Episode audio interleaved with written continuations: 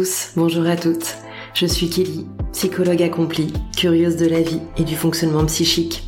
Je m'intéresse à l'invisible, à ce qu'on ne voit pas, ce qu'on ne dit pas et ce qu'on ne perçoit pas toujours. J'expérimente les états de conscience, la connexion à nos parts inconscientes, en gardant comme fil conducteur l'alignement, le bien-être, l'intuition et bien sûr nos émotions. Je rêve de partager avec toi mes découvertes, mes expériences patients, les expériences humaines dans leur globalité, tout simplement rendre visible ce qui ne l'est pas et le vivre avec toi. Si l'épisode t'a plu, n'hésite pas à le partager à un ami, à un membre de ta famille, à ton boss, à ton copain, à ta copine, à toute personne qui pourrait adorer le sujet et une personne que ça pourrait peut-être aider. Merci pour ton écoute et à bientôt.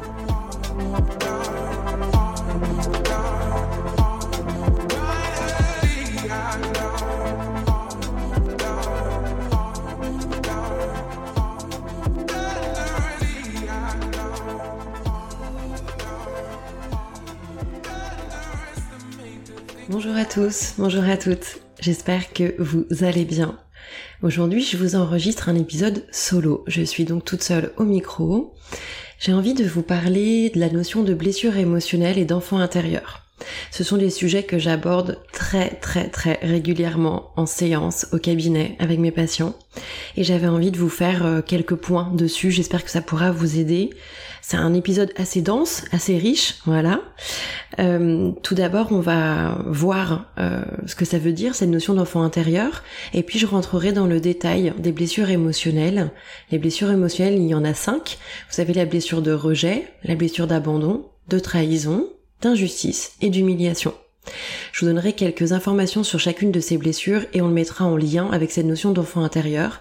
Et surtout, on verra comment identifier dans le quotidien des situations qui nous touchent des choix que l'on va faire, la manière dont on va prendre euh, une discussion avec une autre personne, souvent on met la responsabilité sur l'autre de ce que l'on ressent, alors que finalement, quand on comprend un peu mieux les blessures que l'on a en nous et finalement l'enfant que l'on a été qui est toujours plus ou moins présent en nous, euh, quand on comprend ce qu'il ressent, c'est un peu plus facile de comprendre les réactions que l'on peut avoir ou les émotions qui peuvent nous traverser une fois que l'on est devenu adulte. Donc on va essayer de répondre aux questions suivantes. Où est passé finalement l'enfant que nous avons été? Est-ce que certaines de nos émotions que nous ressentons aujourd'hui en étant adultes euh, peuvent être liées à cette euh, part de notre enfance? Est-ce que les réactions que vous avez dans certaines situations peuvent être liées à certaines blessures émotionnelles? Et du coup, de quelle manière notre enfance peut avoir une influence sur nos choix aujourd'hui, nos vécus dans cette vie d'adulte? Pour ma part, et puis après vérification aussi auprès de nombreux patients, je pense que cet enfant, l'enfant que nous avons été, est encore là. Il est présent en nous, il s'exprime même très souvent euh, sans qu'on s'en rende compte. C'est pour ça qu'aujourd'hui, vous savez bien, dans le podcast Au cœur de l'invisible, on va pas parler seulement de ce que l'on sait, mais aussi de ce qui est invisible, de ce qui se passe en nous, sans même que euh, nous en prenions forcément conscience. L'image que j'aime bien transmettre à mes patients sur ces sujets, euh, c'est la notion de poupée russe. Comme si ces poupées russes pouvaient correspondre à toutes les versions de nous-mêmes, toutes les versions que nous avons été au fur et à mesure de notre vie. Par exemple, moi j'ai 36 ans, et c'est comme si à l'intérieur de moi j'avais 35 poupées russes, comme 35 versions de moi-même. Je pourrais même dire 36 finalement si je tenais compte de la vie in utero où il se passe déjà énormément de choses, mais pour faire simple ce soir, on va imaginer que moi à 36 ans, j'ai presque 35 voire 36 versions de moi-même. Et c'est comme si chacune pouvait être en réaction face aux situations que je vis aujourd'hui, moi Kelly, en étant adulte. Le travail sur l'enfant intérieur en thérapie est très très très puissant, très aidant et participe à la guérison de nos blessures émotionnelles. En tout cas, moi, dans ma croyance, j'en suis vraiment convaincue. Je vais donc vous expliquer ce que sont les blessures émotionnelles en m'appuyant euh, sur les écrits, sur les livres de Lise Bourbeau, euh, qui est euh, finalement l'autrice hein, qui a parlé de ces blessures dans ses ouvrages et qui nous a permis bah, en thérapie aussi de pouvoir utiliser ces notions-là. Je sais que tous les thérapeutes, tous les psychologues ne le font pas, mais en tout cas moi pour travailler beaucoup en thérapie comportementale et cognitive, c'est un choix que j'ai fait et je trouve que c'est vraiment encore une fois très très aidant pour les patients.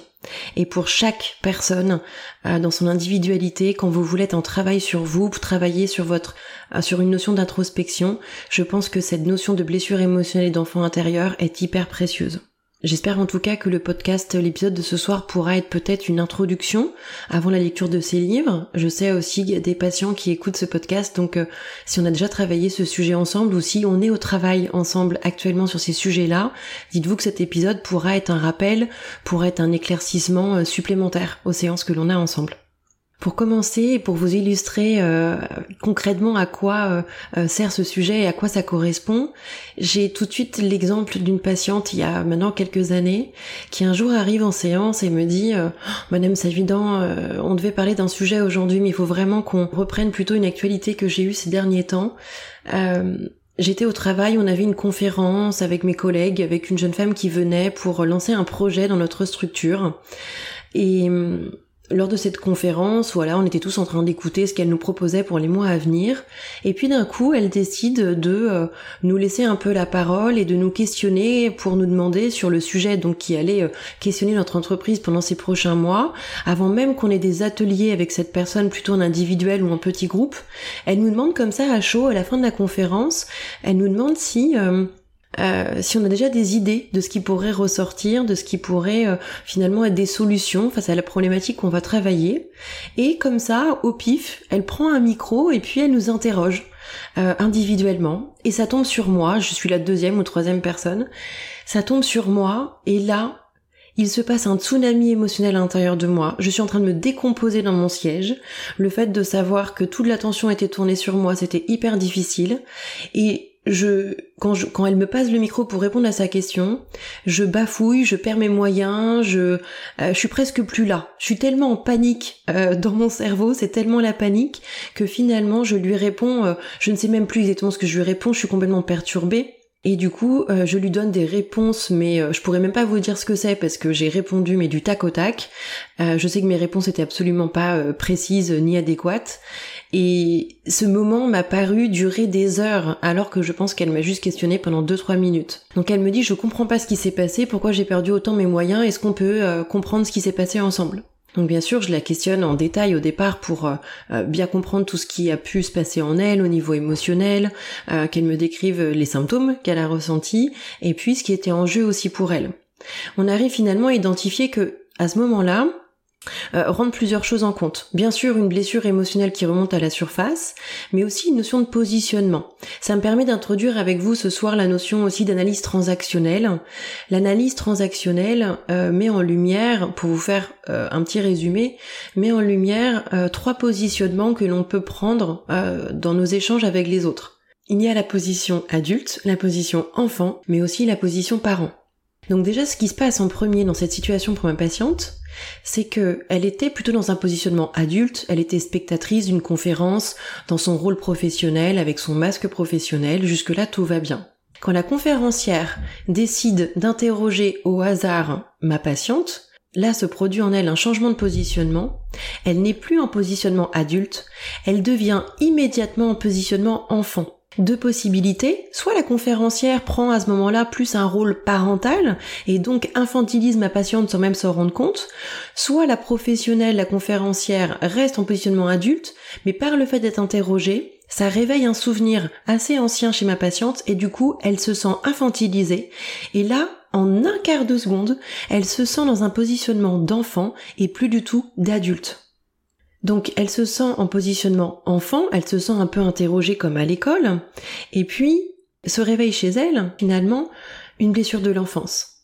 Elle me raconte qu'elle ne supportait pas à l'école quand un professeur l'interrogeait.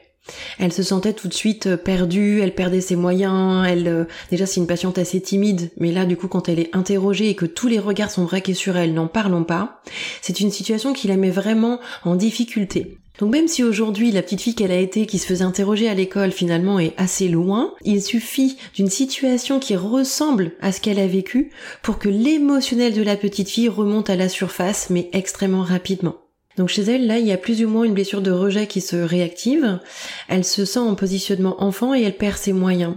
Du coup, la première chose que je lui ai fait travailler, c'était de se dire, mais si on dépasse cet émotionnel euh, de l'enfance que vous avez vécu et que vous avez ressenti à l'instant T comme si vous étiez de nouveau dans cette salle d'école interrogé par votre professeur, Si vous fermez les yeux quelques instants, vous vous recentrez et que vous revenez pleinement dans votre positionnement d'adulte, qu'est-ce que vous pourriez répondre à cette conférencière? Et là, elle me dit du tac au tac, sa voix change, elle se redresse sur le siège et elle me dit bah, tout simplement, je lui aurais dit que tant qu'on n'a pas fait les ateliers, je peux pas avoir de réponse. Euh, le but de ces ateliers en groupe et en individuel, c'est justement de trouver des solutions, et que là, moi, à l'instant T, je n'en ai pas et je ne peux pas répondre précisément à sa question. Donc juste pour vous dire qu'il suffit des fois de quelques instants de connaître ce sujet, de le conscientiser, pour pouvoir tout de suite se recentrer et se dire ok là je pense que je suis en train d'être dans un positionnement enfant, soit la personne en face de moi est en train de m'infantiliser, soit moi-même, cette situation réveille quelque chose chez moi et je suis en train de perdre mes moyens, je suis en train de m'infantiliser moi-même, donc il faut absolument que je reprenne un positionnement adulte. Ça paraît très facile de le dire comme ça, mais ça demande un petit peu d'entraînement, je vais pas vous le cacher. Maintenant que j'ai pris cet exemple euh, en introduction pour cet épisode, pour commencer, donc je vous disais, il y a cinq blessures émotionnelles. La blessure de rejet, d'abandon, de trahison, d'humiliation et d'injustice. Ces cinq blessures, potentiellement, on va tous au moins les vivre une fois dans notre enfance, potentiellement entre l'âge de 0, 8 ou 0, 10. On peut les vivre aussi plusieurs fois dans notre enfance, mais il y a ce qu'on appelle un peu la blessure originelle. La première fois qu'un enfant va être confronté à une situation où il va avoir l'impression de vivre du rejet, de l'abandon, une trahison, une injustice ou une humiliation. L'hypothèse, c'est que ces blessures que l'on vit dans notre enfance vont être donc comme je disais les blessures originelles.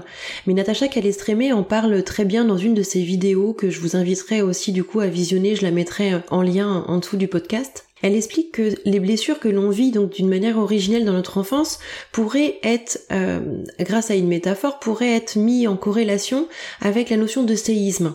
Donc dans mon enfance, je vis une ou plusieurs blessures, ce sont les blessures émotionnelles originelles, que l'on peut donc comparer à un séisme, et comme dans tout séisme, il y a des répliques.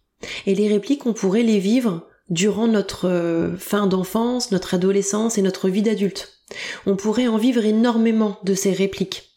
Parce qu'une fois qu'une blessure est créée, finalement, si j'ai une blessure de rejet qui s'est créée, il est probable que dans plein de situations, en grandissant, dans ma vie d'adolescente, dans ma vie d'adulte, je vais avoir l'impression de revivre cette situation de rejet très très très régulièrement. Et tant qu'on ne travaille pas sur ces blessures, on peut lire, on peut comprendre des situations que l'on va vivre dans notre vie à travers ces blessures. Et notre perception est totalement biaisée, et je vais du coup vous expliquer pourquoi. Lise Bourbeau, dans son livre, euh, en tout cas dans ses livres, elle euh, donne un indicateur, elle dit que selon les blessures que l'on a, alors potentiellement, même si on peut tous avoir euh, eu chacune des blessures dans notre enfance, il est probable qu'à l'âge adulte, on garde quand même une ou deux blessures plutôt dominantes. on peut hein, facilement se retrouver dans chaque blessure, mais probablement il y en a une ou deux qui va être beaucoup plus marquée et qui va se reproduire beaucoup plus facilement dans votre quotidien. Elle dit aussi que selon les blessures justement dominantes que l'on peut avoir, on peut facilement les identifier grâce à notre corps, c'est-à-dire à la forme qu'aurait notre corps. Est-ce qu'on serait plutôt avec des rondeurs? Est-ce qu'on aurait plutôt un corps mince? Est-ce qu'on aurait plutôt un corps euh, flasque? Est-ce qu'on aurait plutôt du tonus musculaire ou non? Pour ma part, et ce n'est que mon avis, je suis pas forcément alignée avec ça, euh, et en tout cas, je suis pas alignée avec le fait de faire un parallèle entre le euh, l'apparence corporelle de la personne et les blessures euh, en lien. Ça pourra peut-être se confirmer pour certaines personnes, mais j'en parlerai pas moi ce soir dans le podcast parce que comme je vous disais, je suis pas forcément alignée avec ça. Un autre postulat de Lise Bourbeau, c'est que les blessures, euh, finalement, elle a, je pense, euh, elle aussi, une ouverture à la spiritualité et du coup plutôt une croyance euh, à la réincarnation, aux vies antérieures, et donc elle partirait du principe que les blessures se créeraient avant même notre arrivée au monde, avant même notre incarnation. D'une certaine manière, elle dit qu'on choisirait de s'incarner dans une famille où on pourrait se reconfronter à des blessures que l'on viendrait travailler et que les blessures dominantes que l'on peut avoir dans notre vie ne seraient pas dues qu'à notre enfance, mais seraient dues aussi à des blessures que, l'on n'aurait pas terminé de guérir dans des vies précédentes, dans des vies antérieures. Ça, je vous laisse, entre guillemets, euh, décider si c'est une croyance que vous voulez avoir ou pas. En tout cas, nous, là, dans cet épisode, on va se concentrer euh, sur la manière dont les blessures peuvent se créer dans notre enfance et de quelle manière elles peuvent continuer à avoir des répliques dans notre vie d'adulte. Un dernier point important avant de rentrer dans le vif du sujet concernant les blessures émotionnelles, je pense qu'il faut bien faire la différence entre l'intention que peuvent avoir les personnes qui vont nous faire vivre une de ces blessures, dans l'enfance quand même principalement nos parents, nos frères et sœurs ou nos camarades de classe. Voilà. En tout cas les gens qui nous entourent, qui sont dans notre cercle proche. Il y a vraiment une différence entre l'intention de ces personnes dans les situations et la perception que les enfants vont avoir de ces situations. Par exemple, si une personne a l'intention de me protéger en m'interdisant quelque chose euh, systématiquement, ça veut pas dire que cette personne ne m'aime pas. Euh, ça veut pas dire que cette personne me rejette. Ça veut dire peut-être que cette personne, finalement, veut prendre soin de moi, mais le fait d'une manière euh, que je ne perçois pas. En tout cas, la manière qu'elle utilise avec moi ne me permet pas de comprendre ou de voir son amour, euh, son besoin de sécurité, de me mettre en sécurité. C'est important parce que quand on travaille les blessures et quand on revient dans l'enfance avec la plupart des patients au cabinet, il y a une réaction très courante, c'est de dire ah non mais mes parents ils, ils ont fait du mieux qu'ils pouvaient et puis euh, et puis je, je, je sais qu'ils m'aiment. Alors certains patients en doutent euh, de l'amour de, leur, de leurs parents selon ce qu'ils ont vécu, mais quand même beaucoup de patients se disent non non mais mes parents ils m'ont aimé, ils ont fait ce qu'ils pouvaient. Et c'est un point très important parce qu'on n'est pas là pour remettre en cause vos parents, on n'est pas là pour remettre en cause les gens qui vous ont entouré, euh, on est là pour prendre des faits, mais surtout la manière dont vous, vous avez perçu ces faits. Donc l'intention des personnes envers vous et la manière dont vous l'avez perçu et dont vous avez créé des blessures émotionnelles à l'intérieur de vous, il peut avoir un fossé énorme entre les deux. Et ça, je tenais vraiment à le préciser avant même de commencer à vous expliquer euh, en quoi consiste la notion de blessure émotionnelle. Alors, pour commencer, la blessure de rejet. Pour permettre de comprendre la blessure de rejet, j'ai repris euh, des éléments, hein, bien sûr, de Lise Bourbeau. Ce sont pas des éléments euh, euh, que j'ai créés moi-même, ça ne vient pas du tout de moi. Ça s'appuie vraiment sur les écrits et sur les théories de Lise Bourbeau. Donc, dans la blessure de rejet, déjà, Lise Bourbeau nous dit que quand on a une blessure de rejet, c'est principalement en lien avec le parent du même sexe. Donc si vous êtes une femme, c'est principalement lié à votre maman, et si vous êtes un homme, c'est peut être principalement lié à votre papa. Elle nous dit aussi que cette blessure peut se créer principalement entre 0 et 1 an. Ça peut souvent concerner les bébés qui n'ont pas été désirés, ou qui sont d'un sexe qui n'ont pas été souhaités. Je suis une fille alors qu'on aurait préféré un garçon, par exemple. En tout cas, dans toutes les blessures euh, que l'on peut avoir, on a ce qu'on appelle un masque défensif. Pour faire face à cette blessure, pour essayer de s'en protéger et de ne plus jamais revivre une situation similaire, alors qu'en fait on va la revivre très souvent, on va avoir un masque défensif et le masque de défense de la blessure de rejet, c'est un masque qu'on appelle fuyant. La personne va fuir dans énormément de situations, plus ou moins d'une manière détournée. Ça peut être des personnes qui vont douter de leur droit à exister, qui auront tendance à rechercher la solitude, à être aussi des fois dans la lune ou dans les pensées. Euh, des personnes qui ont l'impression de ne pas être accueillies, de pas être acceptées. Et du coup, dans ce masque de fuyant, c'est-à-dire dès qu'ils vont pouvoir percevoir un rejet ou ils vont avoir peur de vivre un rejet, ils vont plutôt fuir la situation, ne pas l'assumer, ne pas l'affronter. En tout cas, ça peut être des indicateurs dans certains comportements que vous pouvez avoir pour identifier, pour mettre en lumière une blessure de rejet dans une situation. Pour citer euh, Lise Bourbeau, dans son livre Les cinq blessures euh, qui empêchent d'être soi-même, euh, page 48 pour ceux qui veulent retrouver l'extrait, elle nous dit Si tu te vois avec la blessure de rejet, il est bien important d'accepter que même si ton parent te rejette réellement, c'est parce que ta blessure n'est pas guérie que tu attires à toi ce genre de parents et de situations. Ça, ça fonctionne pour l'enfance, mais aussi pour notre situation adulte. C'est-à-dire que, paradoxalement, on pourrait se dire que euh, en étant avec ce masque de fuyant, je vous le disais, on va éviter beaucoup de situations, mais en fait inconsciemment, on va aller chercher des situations et des relations avec des personnes qui potentiellement peuvent nous rejeter, tout simplement pour valider notre croyance que l'on n'est pas accepté, que l'on mérite pas d'être aimé, euh, que finalement on n'est pas désiré. On n'a pas été désiré initialement et encore aujourd'hui on ne l'est pas. Donc on a un peu euh, des mécanismes d'auto-sabotage, même si le fuyant euh, peut, comme je vous disais, du coup éviter des situations, il va aussi, comme dans chaque blessure, faire en sorte de se créer des situations pour s'auto-saboter et confirmer sa croyance qu'il ne mérite pas d'être aimé. Elle nous dit également, et ça ça marche pour toutes les blessures, plus la blessure de rejet est forte chez une personne, plus elle s'attire des circonstances pour être rejetée ou rejeter quelqu'un d'autre. Et oui, c'est-à-dire que je vais m'attirer des situations où on va me rejeter, mais aussi pour réussir à supporter certaines situations, je vais décider en tant que fuyant de rejeter l'autre. Maintenant, la blessure d'abandon. Lise Bourbeau nous dit qu'elle se joue là, cette fois-ci, beaucoup plus avec un parent du sexe opposé. Ce n'est pas évident de différencier une blessure d'abandon et de rejet. Moi-même, parfois, avec les patients, on se questionne pour savoir euh, de quelle blessure nous sommes en train de parler. Et c'est finalement le fait de se dire est-ce que ça s'est joué avec le parent du même sexe ou du sexe opposé qui peuvent un peu plus facilement différencier ou, trouver de quelle blessure nous sommes en train de parler? Ça concerne beaucoup plus des personnes qui ont eu un parent ou des parents très occupés par leur travail, euh, un ou deux parents un, un, des deux parents par exemple qui peut être très absent, qui part souvent en voyage ou qui travaille beaucoup, ou alors, si vous avez eu des frères et sœurs, et que du jour au lendemain, on s'est beaucoup plus occupé d'une autre personne que vous. Ou alors, s'il y a eu une problématique, euh, si vous avez un frère ou une sœur qui avait euh, plus de difficultés que vous, ou qui avait euh, un problème de santé, ou qui était dans une situation de handicap, moi, j'ai eu des patients euh, qui m'ont dit très sincèrement, euh, vous savez, euh, j'ai eu une petite sœur qui est arrivée quelques années après moi. Elle avait plein, de problématiques à l'école, elle avait des problèmes de santé. Mes parents étaient très inquiets et finalement, je me rends compte que sans même qu'il m'ait rien demandé, j'ai décidé d'être une petite fille sage. J'ai décidé de ne pas leur poser plus de problèmes et je suis je suis devenue finalement très rapidement, bah voilà, une petite fille sage, un petit garçon sage. Je voulais pas causer de problèmes à mes parents donc je suis devenue très vite mature, adulte, et mon insouciance d'enfant, je l'ai très vite perdue. Alors qu'avec du recul, mes parents me l'ont pas vraiment demandé, mais ils étaient tellement tracassés par mon frère et ma sœur que j'ai décidé moi-même de prendre une place très différente. Et c'est là où on peut euh, finalement retrouver aussi une blessure d'abandon hein, chez ces euh, adultes-là. Le masque défensif, du coup, dans une blessure d'abandon, c'est le masque de dépendant.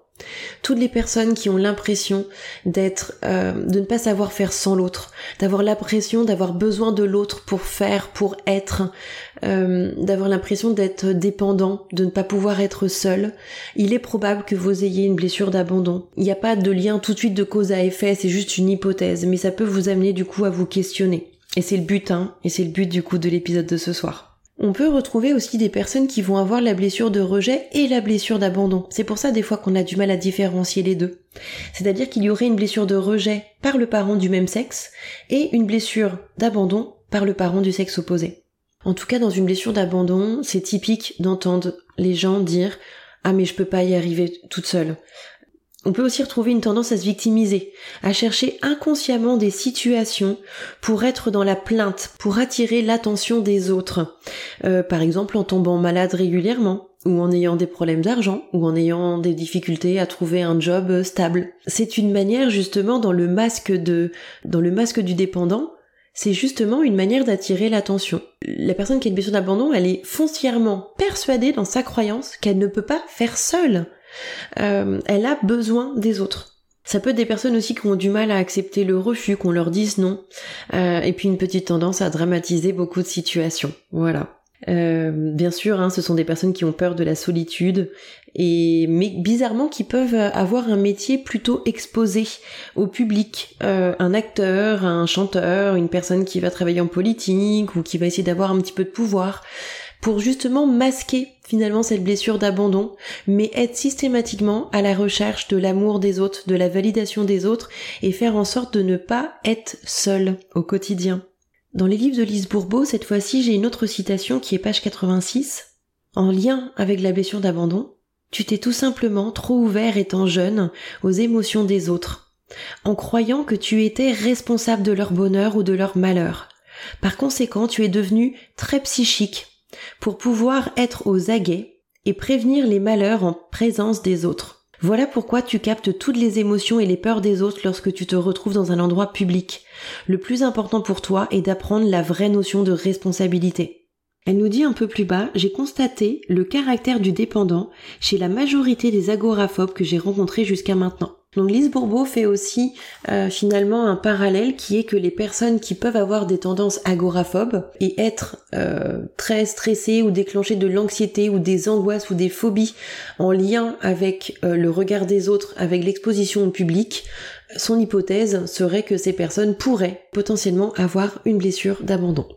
Avant de passer à la blessure suivante, j'ai envie de faire une petite parenthèse Elle nous dit aussi, Lise Bourbeau, que les blessures pourraient avoir tendance à se répéter de génération en génération. Par exemple, une blessure que moi je peux avoir, donc par exemple une blessure de rejet ou d'abandon, pour les exemples qu'on a déjà pris, je pourrais très bien la retrouver chez mes parents également envers leurs propres parents. C'est-à-dire que si moi je ressens de l'abandon, donc je vous rappelle par rapport aux parents du sexe opposé, donc par rapport à mon père vu que je suis une femme, il est très probable que lui aussi ait une blessure d'abandon envers sa mère et que sa mère puisse avoir une blessure d'abandon envers son père. Donc ça pourrait se passer de génération en génération. Et finalement, si on prend la blessure de rejet, si moi je ressens une blessure de rejet donc par rapport à ma mère, puisque c'est en lien avec le parent du même sexe, il pourrait aussi avoir une blessure de rejet chez ma mère envers sa propre mère, donc envers ma grand-mère, et ainsi de suite. Pour illustrer mes propos, je reprends du coup quelques mots de Lise Bourbeau sur les pages 94-95. Nous reprochons aux autres tout ce que nous faisons nous-mêmes et nous ne voulons pas voir. C'est la raison pour laquelle nous attirons autour de nous des personnes qui nous montrent ce que nous faisons aux autres et à nous-mêmes. Elle dit Je peux citer en exemple mon fils aîné chez qui la blessure d'abandon demeure présente dans son corps d'adulte. Cet enfant fut pourtant celui parmi mes trois enfants qui a eu le plus de mon attention étant jeune, puisque ne travaillant pas à l'extérieur, j'étais à la maison avec lui. Par contre, j'étais trop rigide et sévère avec lui dans des situations qui, selon lui, ne justifiaient pas cette attitude. Je ne le lâchais pas. Je surveillais tout ce qu'il faisait parce que j'aurais voulu en faire un humain parfait selon ma notion de perfection. Je comprends aujourd'hui que ce n'était pas du tout le genre d'attention qu'il désirait. Il a donc vécu la blessure d'abandon et je trouve normal qu'il m'en ait voulu lorsqu'il était jeune. Je réalise aujourd'hui que cette expérience faisait partie de son plan de vie et nous avions à comprendre des choses ensemble.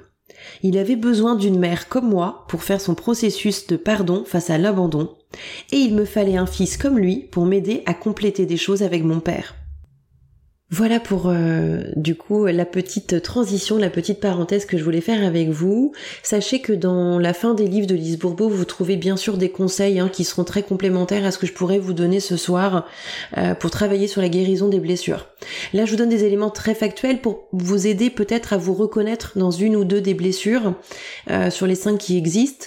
Mais tout à l'heure, je vais rentrer un peu plus dans le détail en vous donnant des exemples pour que vous puissiez comprendre concrètement comment cela se joue finalement euh, dans énormément de situations de votre vie. Maintenant, dans la blessure d'humiliation, euh, les, mots-clés qui sont, euh, qui sont en lien avec la blessure d'humiliation, c'est la notion de comparaison, de dégoût, de honte et de vexation. C'est comme si dans la blessure d'humiliation, l'enfant qui a cette blessure, au moment où elle se crée, c'est comme s'il percevait de la honte ou du dégoût chez l'un des parents, un ou les deux parents. Par exemple, un petit bout de chou qui a, euh, voilà, qui, qui a fait caca et qui a fait euh, voilà qui a débordé de la couche ou qui a fait dans son lit. Euh, et puis son parent va dire oulala là là, ça me dégoûte ça me fait honte. Euh, et puis il va aller en parler à l'autre parent avec un air de dégoût. Ou alors il va en parler à d'autres adultes en repas de famille en disant ah vous savez pas ce qu'il m'a fait l'autre jour. Les pipis au lit aussi.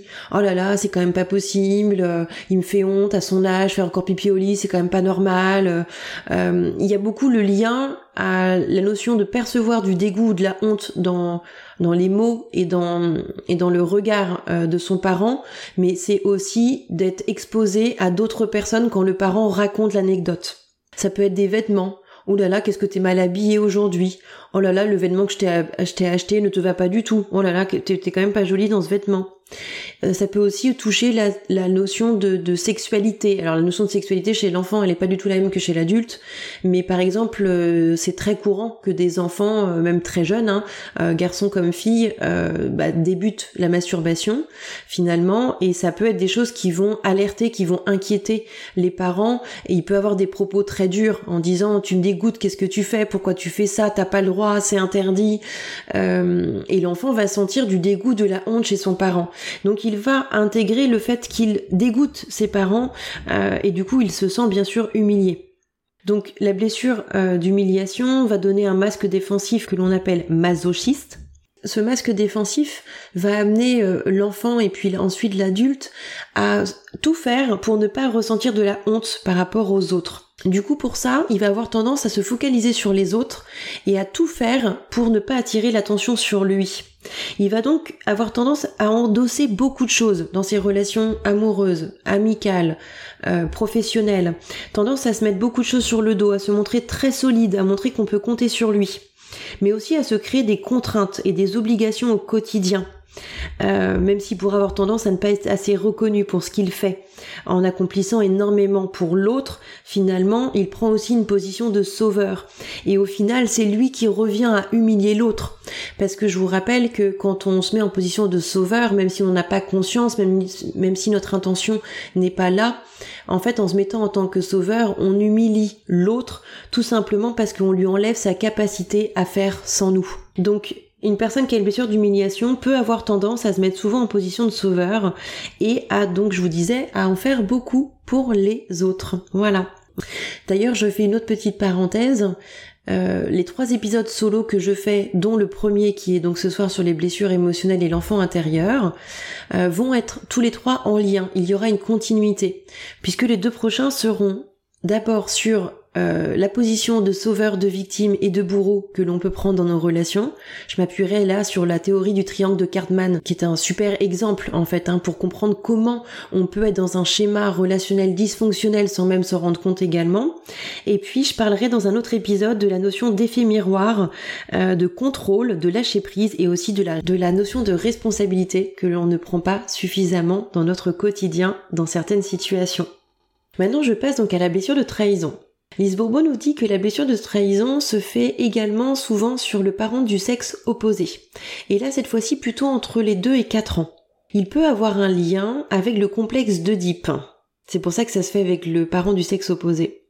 L'enfant pourra même ressentir une blessure de trahison même si ça ne le concerne pas directement. Par exemple, si l'un de ses parents euh, trahit son autre parent, il pourra ressentir cette blessure de trahison comme si ça lui arrivait personnellement.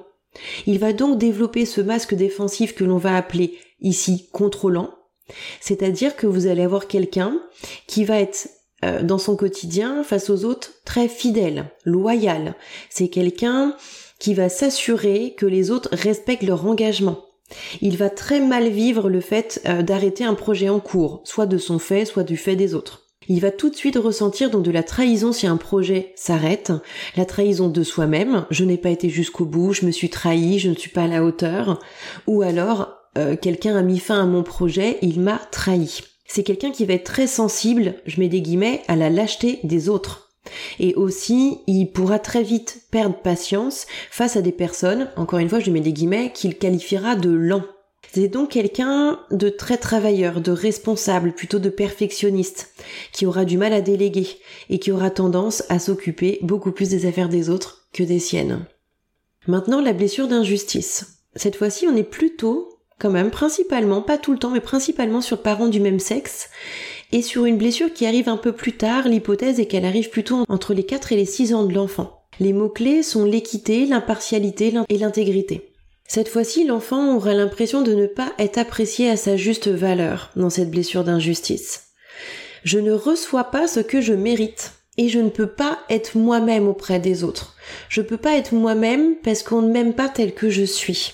Il pourra percevoir ses parents comme froids, que ses parents le soient réellement ou pas d'ailleurs.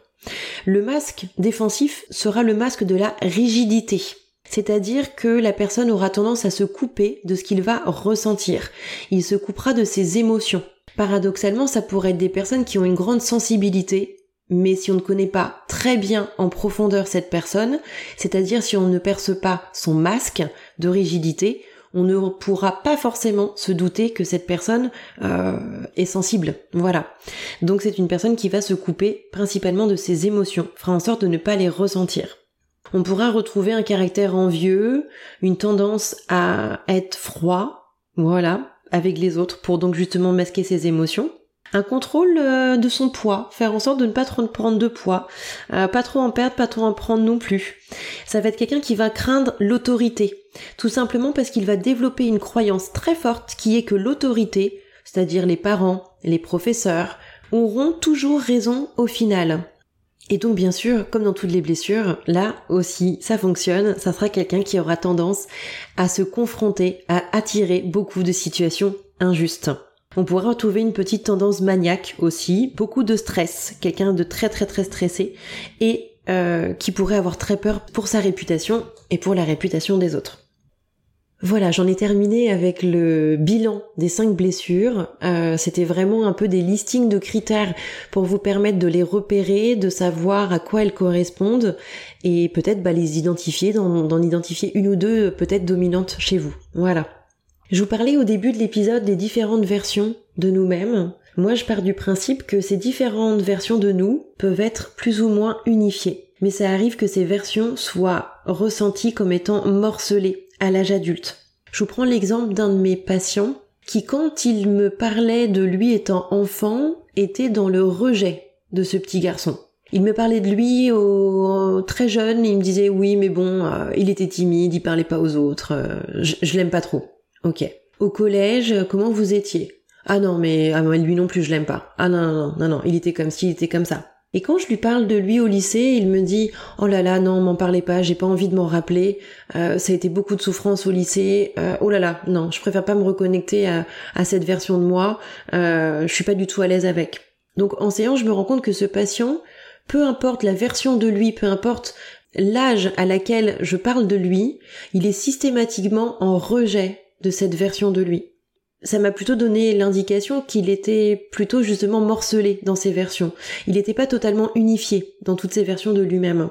Il venait d'ailleurs me voir euh, par rapport à une notion de dépendance dans une de ses relations amoureuses. C'était pas le, sujet principal, mais c'était un sujet qu'il souhaitait aborder et qu'on abordait d'ailleurs en séance ensemble. Et donc on avait commencé à travailler sur cette blessure d'abandon et une tendance qu'il pouvait avoir à la victimisation et à la plainte. Il venait pour sortir d'une dépendance, dépasser une blessure d'abandon et donc apprendre à plus s'aimer. Et il ne comprenait pas pourquoi il avait des difficultés à s'aimer aujourd'hui. Mais finalement, j'ai envie de vous poser la question, comment je peux m'aimer aujourd'hui si je rejette des versions de moi-même étant plus jeune? Si je n'aime pas ces versions de moi? Peu importe ce qui s'est passé, il est important de se réunifier aux différentes versions de nous-mêmes et d'apprendre à nous aimer dans notre globalité. Si je n'aime pas la petite fille ou l'adolescente que j'ai été, comment je peux m'aimer aujourd'hui dans, mon individualité, dans mon entièreté? Pour moi, c'est pas possible.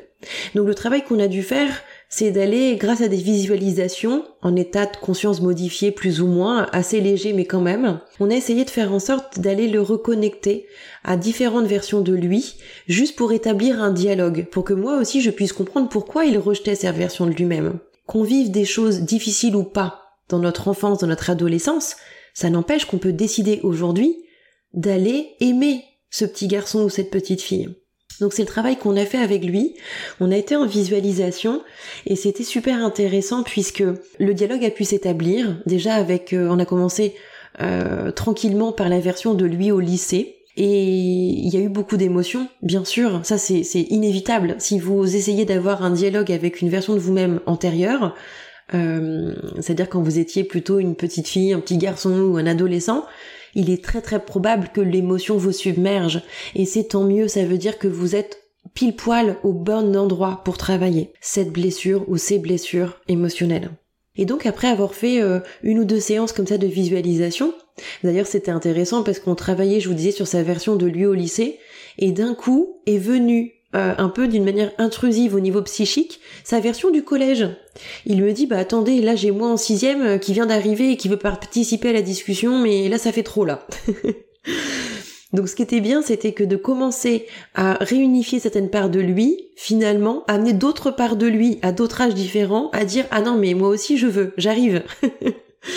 donc c'était plutôt chouette de le voir, mais on a travaillé une version après l'autre. Et donc après avoir plutôt réunifié euh, l'adulte qu'il est aujourd'hui avec l'adolescent au lycée qu'il était, il m'a fait le débrief, le retour, le feedback 15 jours, 3 semaines après.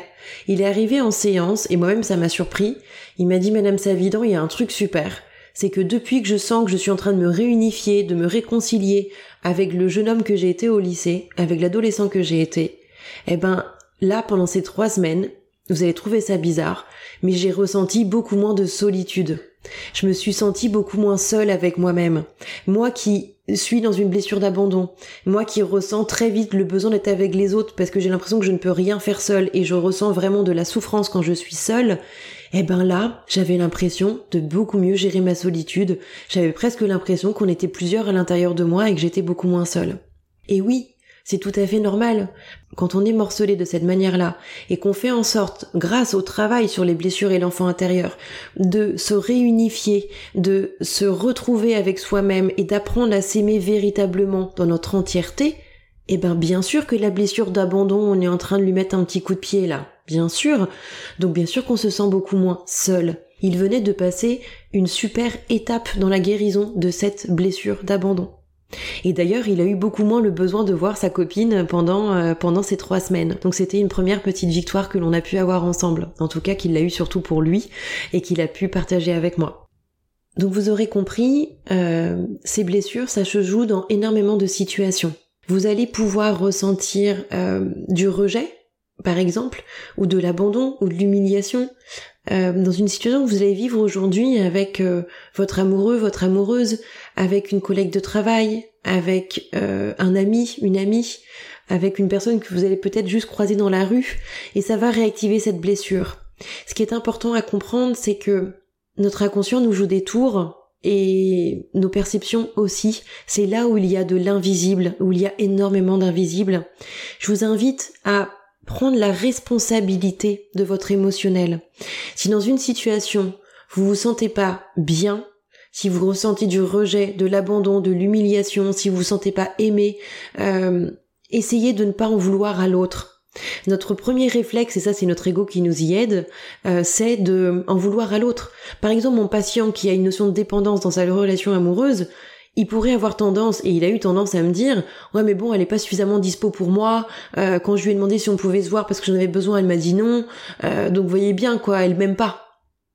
Eh ben non, nous sommes des adultes, donc prenons notre responsabilité, identifions la blessure qui est en train de se jouer en nous, prenez le temps euh, de comprendre ce qui se joue réellement en vous en profondeur, euh, demandez-vous ce que votre petite fille intérieure ou votre petit garçon intérieur ressent véritablement, et surtout prenez conscience que même si vous êtes adulte aujourd'hui, euh, votre enfant intérieur il est toujours là, c'est lui qui souffre dans énormément de situations, c'est lui qui vous fait ressentir beaucoup d'émotions dans votre quotidien, et justement votre version adulte peut aller à la rencontre de cette version de l'enfance pour aller le soutenir, pour aller l'aider, pour aller lui apporter du soutien, mais surtout décider de regarder avec un œil neuf, avec un œil nouveau, des situations qui se sont passées dans votre vie et qui vous ont fait souffrir. Même si vous avez l'impression qu'un parent a été alors bien sûr, hein, indépendamment des situations de, de violence, de maltraitance, mais si vous avez l'impression qu'un parent a été dur avec vous, si vous avez l'impression qu'un parent ne vous a pas montré d'amour, ça ne veut pas dire qu'il ne ressentait pas d'amour pour vous. Ça veut dire qu'il ne vous a pas donné ce dont vous vous attendiez, ce dont vous vous aviez besoin. Et du coup, ces blessures ont été une lecture mais de centaines, de milliers de situations vécues dans votre vie jusqu'à aujourd'hui. Donc vraiment, prenez le temps de vous questionner sur cette notion de blessure et d'enfant intérieur et voyez bien la différence quand vous êtes dans un positionnement adulte et enfant. Prenez, je vous disais tout à l'heure, euh, quand je vous parlais d'analyse transactionnelle, essayez de conscientiser dans quelle situation des personnes vous infantilisent, dans quelle situation vous aussi vous infantilisez des personnes. On a toujours des bénéfices à être dans des situations X ou Y, même si au final ça nous fait souffrir. Je sais que c'est très difficile à entendre, c'est très paradoxal, mais je pense que si on veut avancer sur nous-mêmes, si on veut trouver un bel équilibre et surtout si on veut apprendre à s'aimer foncièrement, c'est déjà de commencer à avoir moins d'attentes envers les autres et donc de faire ce travail d'introspection, de se dire ok, qu'est-ce qui se passe réellement en moi? Et si à ce moment-là c'était mon enfant intérieur euh, qui était en train de souffrir, qui revivait du rejet, qui revivait de l'abandon, parce que je vous jure que tout le monde mérite d'être aimé. C'est juste que tant que vous n'en serez pas convaincu, tant que vous n'en aurez pas conscience, tant que vous vivrez avec ces blessures qui sont à vif à l'intérieur de vous, la plupart des situations que vous allez vivre seront biaisées, seront euh, transformées par la perception que vous avez liée à l'état émotionnel que vous allez ressentir à un instant T. Donc les petits conseils que je peux vous donner pour travailler ces blessures émotionnelles, c'est d'abord, comme je vous disais, de les conscientiser, de les repérer, de les observer. C'est pour ça que je vous ai donné un peu un listing de critères ce soir. C'était pour prendre le temps de vous poser et de vous demander, ah, est-ce que ce comportement me correspond ou pas? Est-ce que je peux avoir tendance à faire ça quand je me sens en danger? Est-ce que je peux avoir tendance à avoir ce comportement ou cette réaction ou ce masque défensif quand je ressens des sentiments pour quelqu'un, quand j'apprécie une personne, quand il y a un enjeu pour moi dans une situation? Ensuite, le deuxième conseil, c'est de, donc, je vous disais, de donner de la place à votre enfant intérieur, de le considérer, de lui, de le chouchouter, de l'aimer, euh, de lui faire des compliments. Je vous donne un exemple tout simple. Quand vous êtes en train de vous juger et de vous critiquer au quotidien, si par exemple vous vous dites, euh, oh là là, je suis nul, je suis moche, j'y arrive pas, j'arrive à rien, je sers à rien. Eh ben, imaginez juste un quart de seconde que la petite fille ou petit garçon que vous étiez arrive devant vous et imaginez de lui dire ces phrases. Dites-lui, tu es nul, tu es moche, tu sers à rien, tu mérites pas d'être aimé. Et vous allez voir l'émotion que ça vous fait ressentir. Il est très probable que vous n'ayez pas envie de dire ces choses aussi blessantes, méchantes, ces critiques, ces jugements à un petit garçon ou à une petite fille. Vous ne le feriez peut-être même pas à un enfant que vous ne connaissez pas. Alors pourquoi le dire et le faire toute la journée à votre enfant intérieur? Parce que oui, mon hypothèse, c'est que quand on se critique toute la journée, ce n'est pas qu'à notre version adulte qu'on dit ça, c'est aussi à notre enfant intérieur. Il a suffisamment eu de blessures, il a suffisamment eu de situations où il n'était pas en capacité de se défendre pour que on ne le juge pas toute la journée. Donc s'il vous plaît, ramenez de la bienveillance en vous et vous verrez, ça change tout progressivement. Vous pouvez aussi, si vous le souhaitez, euh, faire ce genre d'exercice de visualisation. Alors il faut se sentir suffisamment en sécurité avec soi-même, mais vous pouvez aller euh, imaginer de discuter avec une version de vous plus jeune. Euh, ça me fait penser à une autre patiente qui me disait l'autre jour, vous savez Madame Savidan, je vais pas très bien depuis deux jours parce que mon anniversaire approche et depuis que je suis toute petite, j'aime pas fêter mon anniversaire, mais là cette année, j'ai des copines qui m'ont pas trop laissé le choix. Bon, je vous avoue que déjà c'est une phrase qui m'interpelle. Comment ça, vos copines vous ont pas laissé le choix? En tout cas, bref, petite parenthèse, elle me dit mes amis m'ont pas trop laissé le choix, elles m'ont dit que là, vu que j'avais 30 ans, c'était comme important qu'on puisse les fêter. Elles ont prévu plein de trucs, mais elle me dit mais si vous saviez comme je suis stressée, je n'endors plus la nuit, euh, je n'aime pas être le centre de l'attention, mais bon je vais faire un effort et je vais faire en sorte que cette journée se passe bien pour tout le monde. Je suis persuadée qu'en vous disant ça, il y a plein de personnes qui vont m'écouter, qui vont se dire oh, ah ouais mais moi aussi je me suis déjà dit ça, mais moi aussi j'ai déjà fait ça. Et oui, combien de fois on a fêté notre anniversaire ou un événement en faisant des choses pour faire plaisir aux autres? Est-ce que vous pensez pas qu'il est temps que ça s'arrête? Très concrètement, j'ai conseillé à cette patiente déjà de faire son anniversaire pour elle et pas pour les autres. Je trouve que ça pourrait déjà être pas mal. Et puis je lui ai donné un autre petit conseil et donc je vous le transmets ce soir. Par exemple, quel est le meilleur anniversaire que vous avez passé? Et là, elle me dit, ah oui, oui, je me rappelle, il y a un seul de mes anniversaires que j'ai aimé. Et donc, elle me dit, oui, oui, il y a un anniversaire que j'ai vraiment adoré pour telle et telle raison. Je lui dis, ok, connectez-vous à la petite fille que vous avez été à cet âge-là et décidez pour vos 30 ans de ce que vous allez faire ensemble. Demandez-lui si elle avait pu se téléporter dans le futur et vivre ses 30 ans, qu'est-ce que elle, elle aurait voulu vivre? Quelle musique elle aurait voulu écouter? Quelle activité elle aurait voulu faire? Quel bonbon elle aurait voulu manger? Et donc je lui ai dit, préparez votre anniversaire toutes les deux en vous serrant les coudes et en vous amusant. Et je vous dis pas quelle était ma belle surprise quand elle est revenue euh, trois semaines plus tard en séance en me disant oh, c'était un super anniversaire. J'ai pas tenu compte du regard des autres. Je me suis acheté mes bonbons préférés. J'ai mis de la musique de, quand j'étais jeune. Euh, j'ai rigolé, j'ai dansé. Je me suis pas concentrée sur les autres mais que sur moi. Merci Madame Savidan. J'ai passé un super anniversaire. En fait, c'était pas à moi qu'il fallait dire merci, c'était à elle, parce qu'elle s'est fait un merveilleux cadeau. Et j'espère surtout que sur les prochaines années, elle gardera euh, ce souvenir pour reproduire des anniversaires qui, entre guillemets, font battre son cœur, qui lui font ressentir de la joie. Euh, c'était un moment où elle était alignée, elle s'en souviendra toute sa vie. Et finalement, est-ce qu'on mérite pas tous de vivre des anniversaires comme ça, exclusivement, et pas d'autres anniversaires que ça Bien sûr, pour terminer cet épisode, je vous recommande de lire les livres de Lise Bourbeau, si ça vous a intéressé. Euh, si les premiers pas que j'ai fait avec vous ce soir sur ces notions de blessures émotionnelles et d'enfants intérieurs vous ont parlé, ont résonné en vous, euh, n'hésitez pas. Alors pour conclure ce soir, sachez que le prochain épisode que je vais sortir, en tout cas les deux prochains, ça sera une interview avec un ami à moi qui est ostéopathe. Il nous dira à quel point il utilise l'émotionnel et l'invisible pour réussir à soulager le corps de ses patients. Il y aura une deuxième méditation aussi qui arrive très très prochainement. Et je vous le disais tout à l'heure en parenthèse, les prochains épisodes solo, on parlera de la tendance que l'on peut avoir à essayer de sauver les autres, donc la position de sauveur, des fois la position de victime, mais aussi la position de bourreau. Comment pouvons-nous très très vite tomber dans un schéma relationnel dysfonctionnel en utilisant ces trois positions de sauveur, victime et bourreau? Et puis ensuite, dans l'autre épisode solo, je vous parlerai d'effet miroir, comment dans des situations ça sera vraiment la suite de cet épisode d'aujourd'hui. Comment nous sommes en permanence en effet miroir les uns avec les autres. Comment on essaye de contrôler ce qui se passe chez les autres pour finalement contrôler ce qui se passe en nous, même si on a du mal à se l'avouer. Et du coup, comment encore plus prendre la responsabilité euh, dans certaines situations, comment poser ses limites. J'ai très très hâte de le partager avec vous. J'espère que l'épisode de ce soir vous aidera.